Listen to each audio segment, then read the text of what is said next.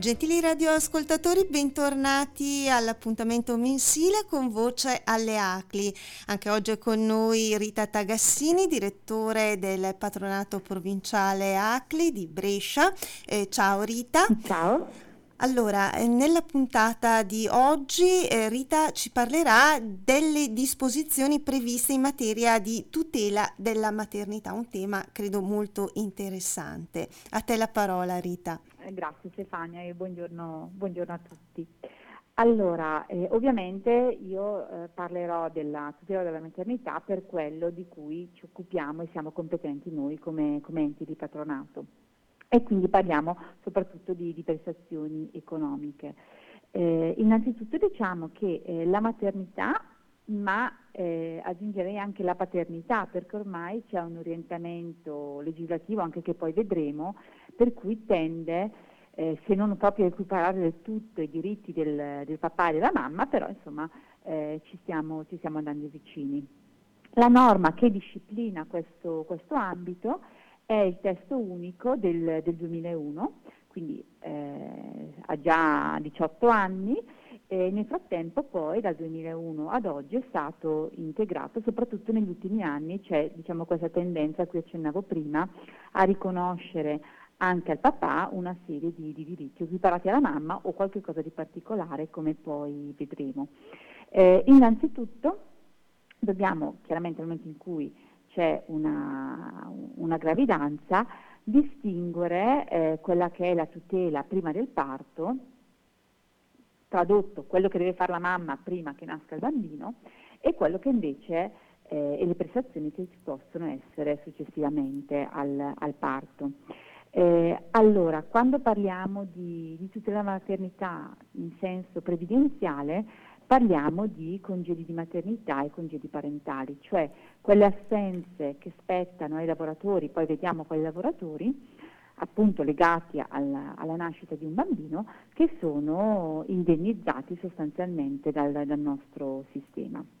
Allora, partiamo da eh, cosa succede nel momento in cui eh, c'è una gravidanza e ci si avvicina, diciamo così, al, al parto. Eh, innanzitutto ehm, c'è un, un, congedo di maternità, c'è la possibilità di, c'è la possibilità, in realtà l'obbligo di eh, astenersi dal lavoro per tutte le lavoratrici dipendenti eh, in un periodo che va eh, dai due mesi precedenti al parto ai tre mesi successivi. Questo diciamo è il congedo di maternità classico, standard, è la vecchia, per chi se lo ricorda, astensione obbligatoria.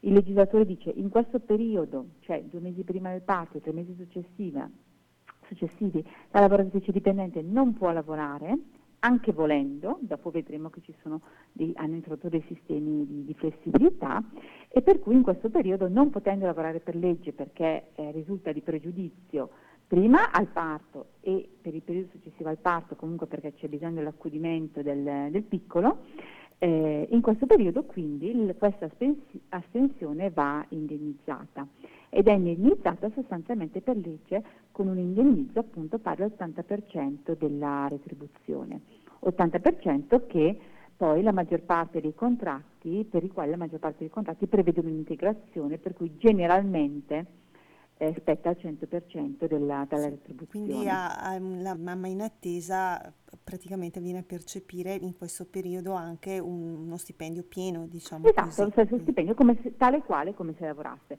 Ripeto però, solo nel momento in cui il, ehm, il contratto di lavoro prevede questa integrazione a carico del datore di lavoro, altrimenti la legge ne stabilisce solo l'80%. l'80%. Tant'è che ad esempio eh, per alcuni contratti come i contratti di collaborazione domestica eh, non è prevista l'integrazione, quindi l'indennità è pari all'80%.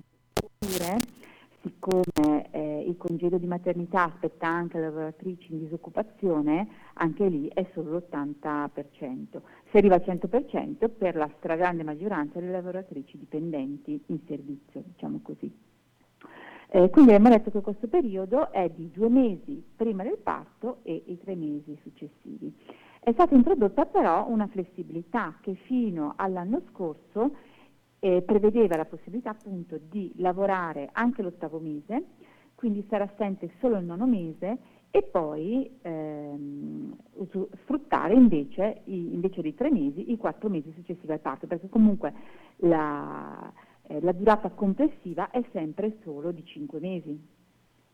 Eh, dal 2019 la, l'ultima finanziaria ha introdotto un'ulteriore flessibilità, cioè la mamma se vuole può lavorare tutto il periodo fino al parto e poi sfruttare i cinque mesi successivi, tutti successivi al, al parto. Per sfruttare questo periodo di flessibilità, sia che si tratti di un mese, sia che si tratta di zero mesi, c'è bisogno però di una certificazione medica certo. da cui risulti che eh, c'è la possibilità per la mamma di lavorare l'ottavo e anche il nono mese senza creare pregiudizio e quindi serve un certificato del, um, del ginecologo, ma anche un certificato del medico del lavoro dell'azienda per cui si lavora che appunto attestino questa, um, questa compatibilità tra la gravidanza, seppur in stato avanzato, e lo svolgimento di un'attività lavorativa.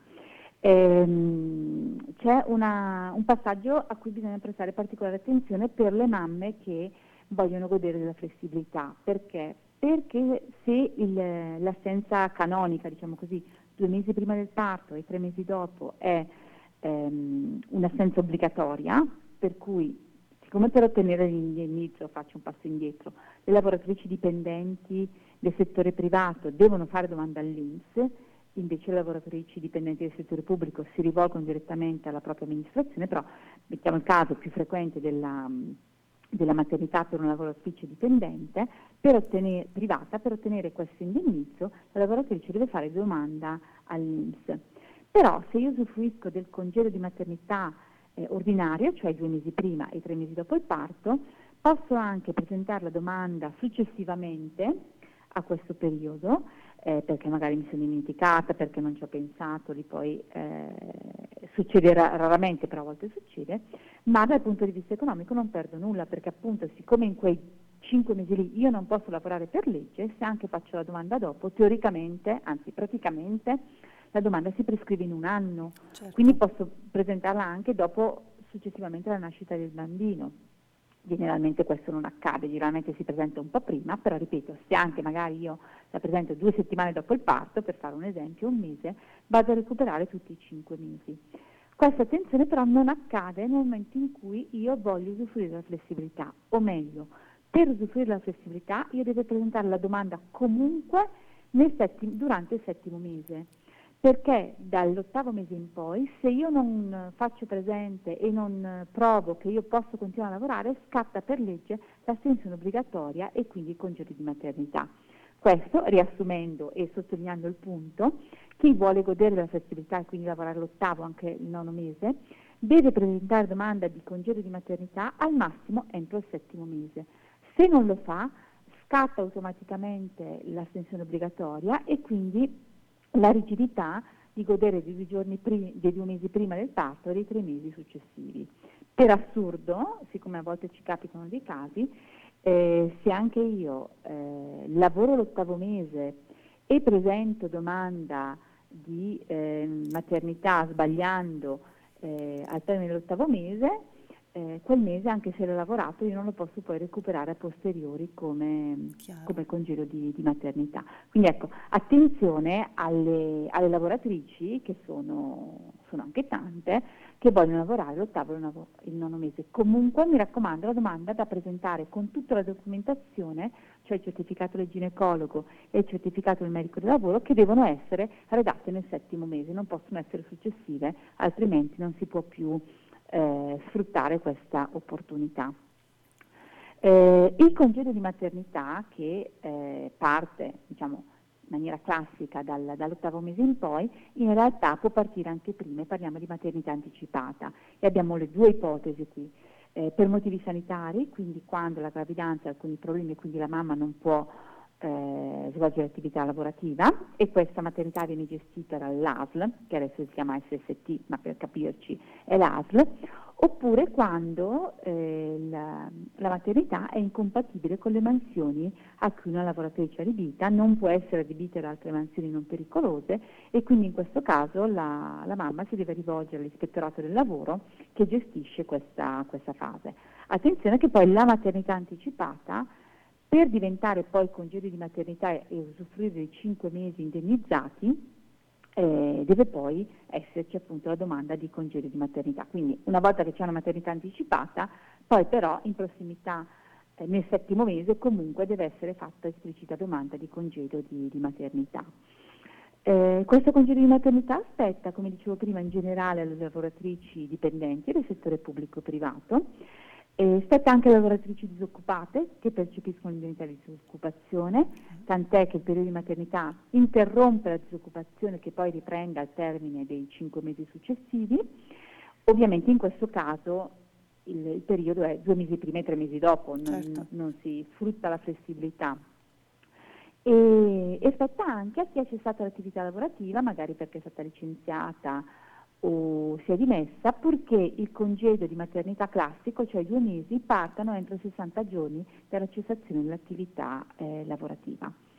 Eh, questo tipo di congedo spetta anche alle lavoratrici iscritte alla gestione separata, eh, con la stessa flessibilità, quindi 2 più 3 o 0 più 5, o anche le lavoratrici autonome, che si intendono eh, le commercianti, le coltivatrici dirette o le, le, lavoratrici artigiane, in questo caso però il, il periodo fisso due mesi prima e tre mesi dopo il parto.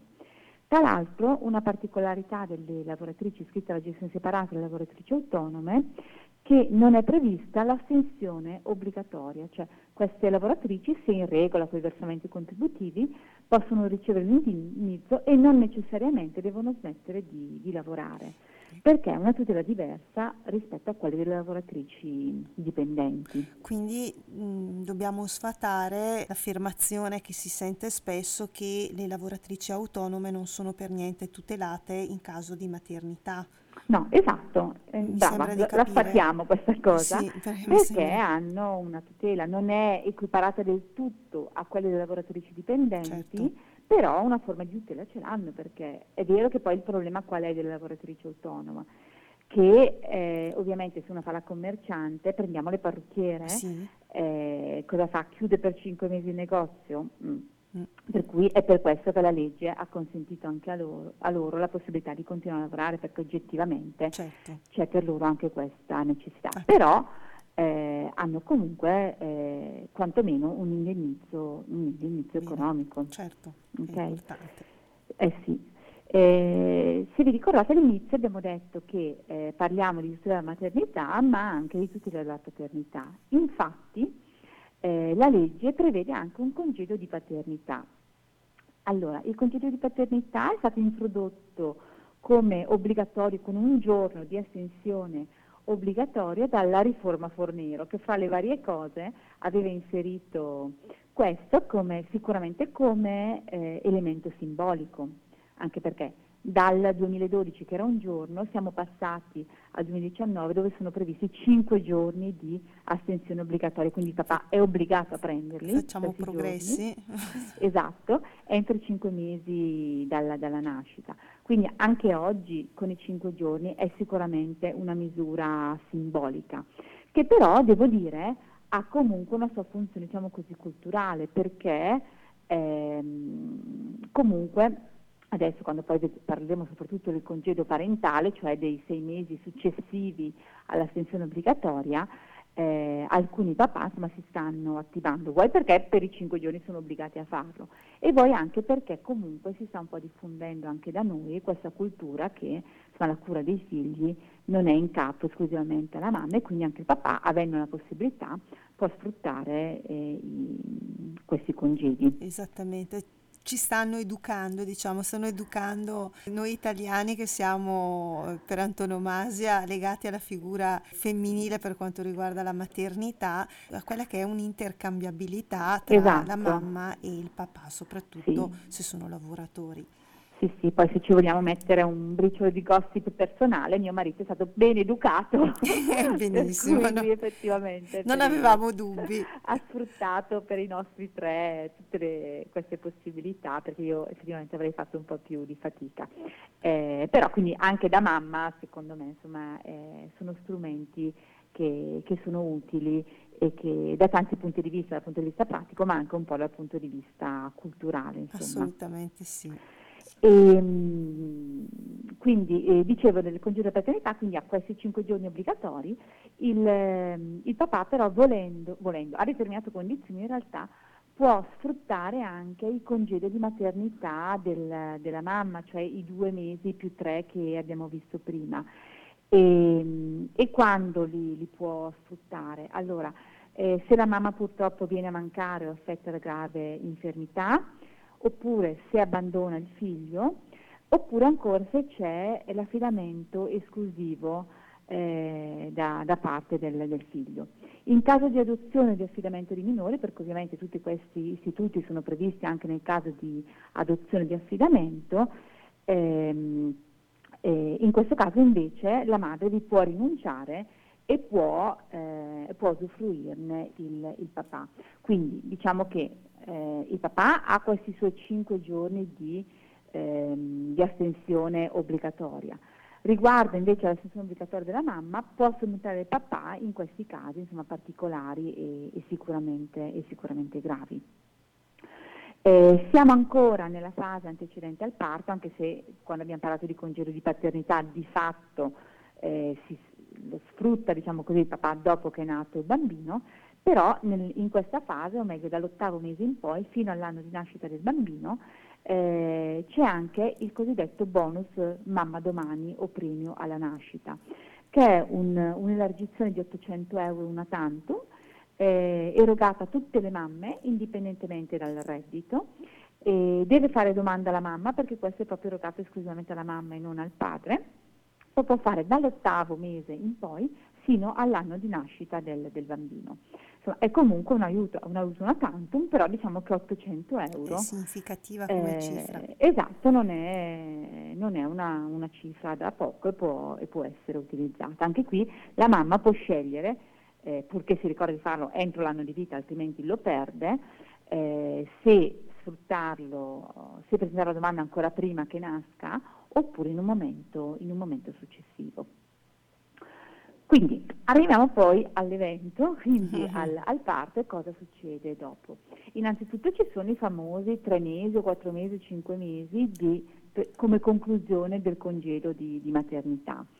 E poi subentra il congedo parentale che è anche qui un'astensione, un'astensione dal, dal, lavoro indennizzata, però se prima parlavamo dell'80%, poi eventualmente incrementato dal datore di lavoro, in questo caso parliamo del 30%, cioè il congedo, per il congedo parentale è indennizzato al 30%, poi vediamo con delle particolarità.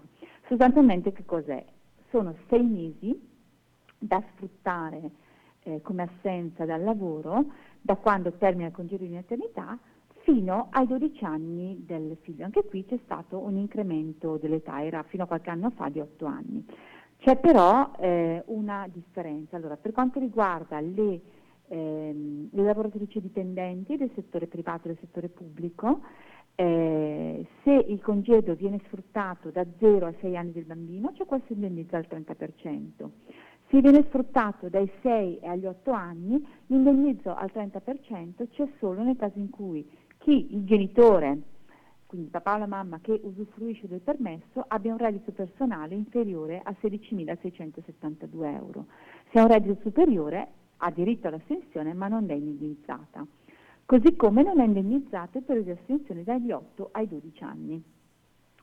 Quindi eh, chi vuole sfruttare al massimo questa astensione e la vuole tutta indennizzata deve eh, usufruire di questo congedo parentale entro i sei anni di vita del bambino, altrimenti ci sono i limiti che ho detto. Eh, per le iscritte, per lavoratrici invece nella gestione separata sono sempre sei mesi da godere però entro i tre anni di vita del, del bambino. E, mentre per le eh, lavoratrici autonome, anche qui abbiamo i, i, mesi, i, sei mesi, scusate, però in questo caso è richiesta l'astensione dal rapporto di lavoro, dal rapporto di lavoro, scusate, dall'attività lavorativa, a differenza invece del congedo di maternità dove non era prevista.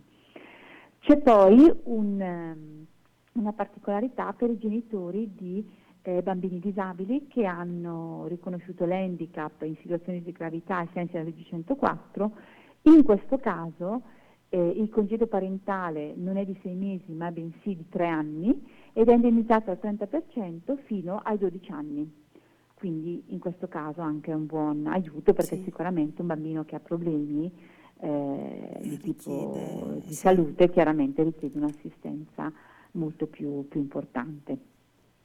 Eh, il congedo parentale eh, può essere sfruttato sia dal padre che dalla madre. Il periodo massimo indennizzato è di sei mesi e questo è quello indennizzato. Il congedo però può arrivare fino a 10 mesi o anche 11 se uno dei due genitori prende 3 mesi consecutivi, ma questo periodo superiore che può essere richiesto nel momento in cui il congedo viene sfruttato sia dal padre che dalla madre, però non è indennizzato, quindi massimo comunque l'indennizzo è su 6 mesi, ad eccezione dei 3 anni quando il bambino ha, è riconosciuto ai sensi della legge 104. Poi, come dicevo prima, c'è un congedo di paternità specifico nel periodo obbligatorio e c'è anche un periodo di, di paternità specifico previsto per appunto il papà. Il papà, qua torniamo a una misura simbolica, ha un congedo parentale tutto suo di un giorno. Però. Di un giorno, indennizzato al 100%, però attenzione, per sfruttare questo giorno la mamma deve rinunciare alla sua maternità obbligatoria. Quindi diciamo Aspetta. che questo giorno di congedo di paternità è veramente simbolico e sostanzialmente rimane tale, anche perché più il traffico per la mamma rinunciare a un giorno sì. di congedo piuttosto e per il papà richiederlo piuttosto che lasciare così e in caso di necessità insomma, si prende un giorno di, di ferie. Eh, nell'anno di vita del bambino poi sono, due, eh, sono previste due ore di riposo al giorno, che sono i cosiddetti, prendendo una, eh, una definizione di un po' di tempo fa, i, i riposi per l'allattamento, cioè fino all'anno di vita la mamma, in realtà anche il padre in determinati casi, può prendere queste due ore di permesso al giorno, che sono due ore se l'orario giornaliero è superiore al, è da 6 ore in su, se invece è inferiore è un'ora al, al, giorno. Anche qui però stanno sfruttati giorno per giorno, non possono essere accumulati.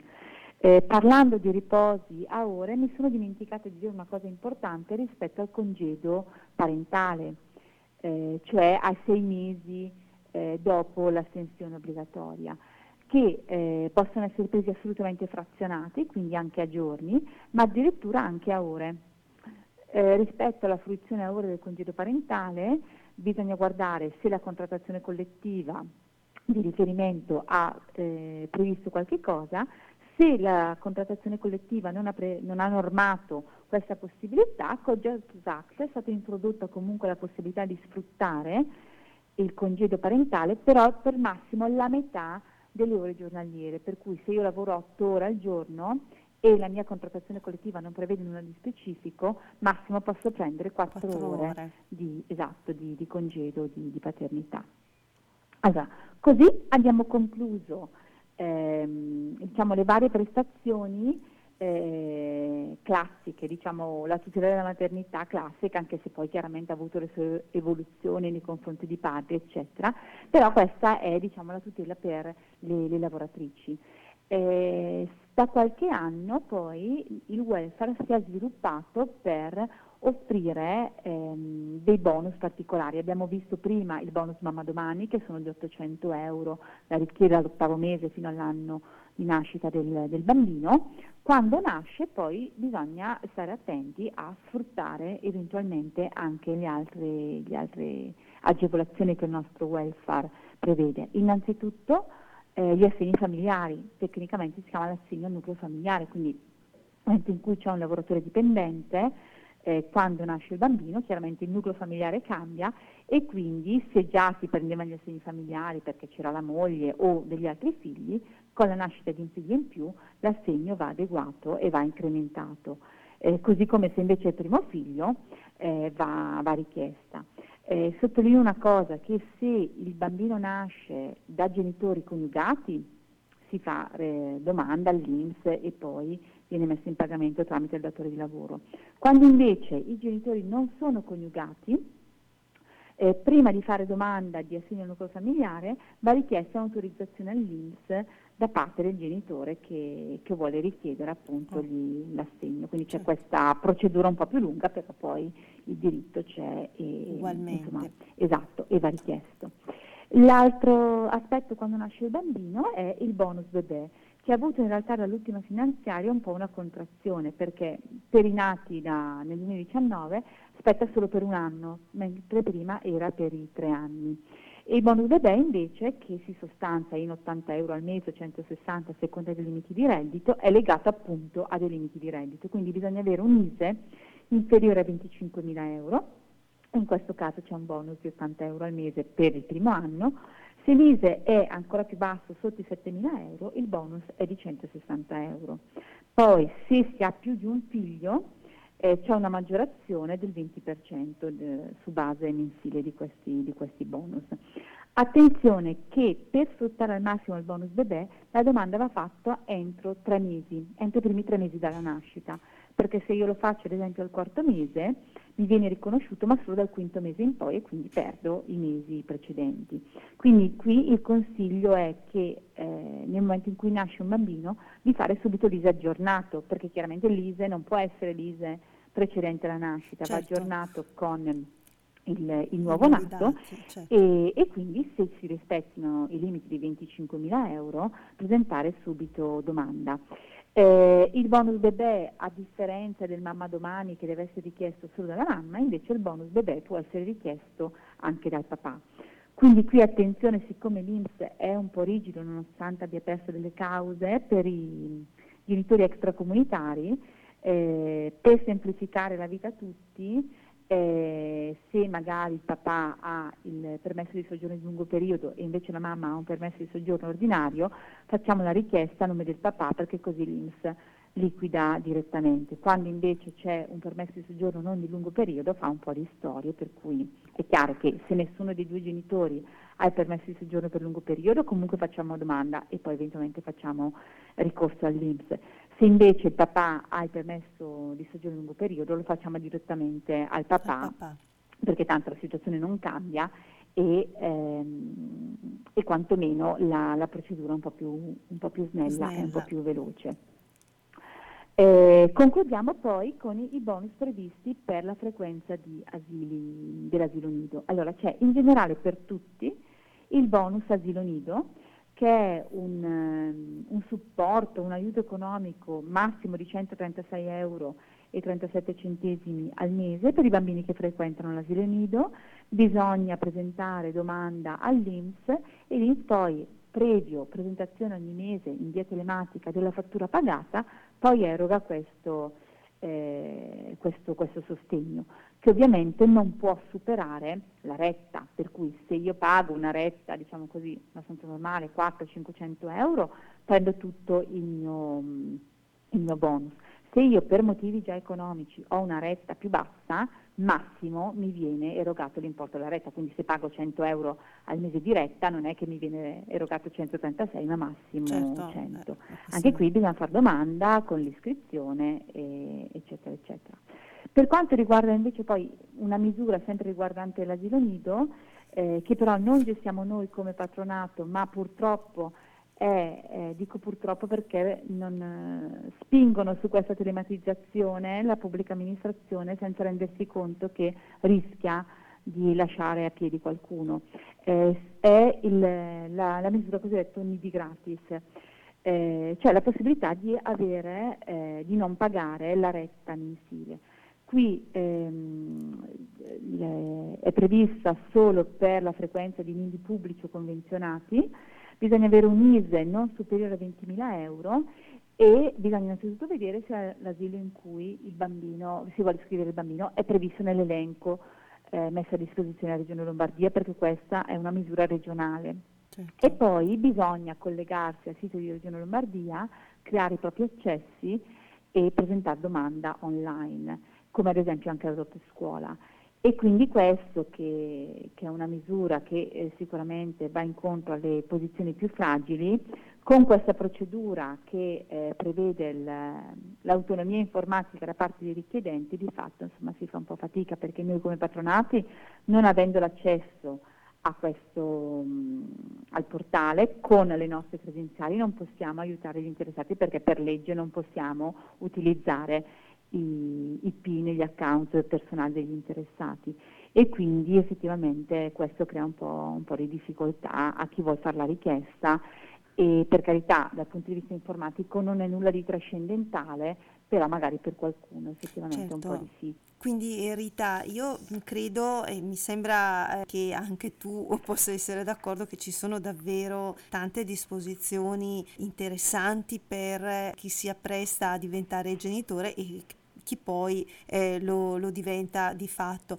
Eh, credo che l'invito sia quando magari si è in um, stato avanzato di gravidanza, magari la coppia o la mamma o il papà ehm, si rechino magari al patronato eh, più vicino per eh, avere un quadro di quanto possa diciamo aspettare nel caso appunto eh, della, della, maternità eh, o della paternità del congedo parentale. Ci sono tante disposizioni eh, alcune diciamo più di facciata che speriamo possano nel tempo essere migliorate soprattutto quelle che riguardano il papà ma ci sono anche tante eh, occasioni per avere un supporto valido sì. eh, per chi diventa genitore, soprattutto magari per il primo figlio o ancora meglio chi ha più figli e ha bisogno di un supporto, come dire, concreto. Sì, eh, diciamo con un po' di strumenti, come hai detto giustamente tu, ci sono.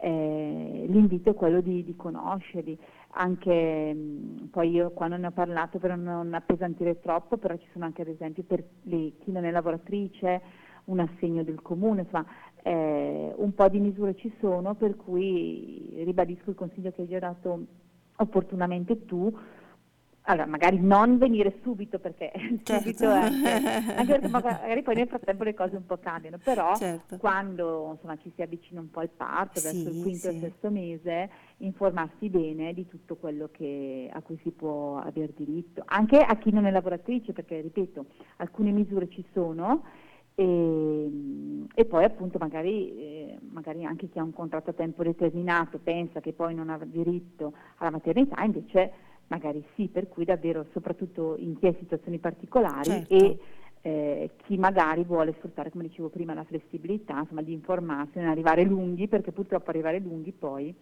va a, a vanificare il a vanificare il proprio diritto, insomma, non, non riuscire a sfruttarlo. Anche, anche, Rita, perché eh, spesso noi non conosciamo i nostri diritti. Certo. E devo dire che talvolta anche i datori di lavoro fanno leva su questa non conoscenza, diciamo così, e magari eh, si comportano in maniera non proprio limpida e corretta. Sì, oppure anche in buona fede anche certo, loro, perché sì, assolutamente. magari è chiaro che se, se uno è dipendente di un'azienda grande che ha un servizio del personale, eh, è, diciamo, è più, più, tutelato, più informato, magari invece le aziende piccole fanno un po' fatica. Dirà che a me è successo anche di un dipendente comunque di una grande azienda, a cui ha detto sì sì fai la flessibilità senza problemi, questo ha lavorato l'ottavo mese, pensando poi dal nono di, e invece poi l'ottavo mese è andato ed era la,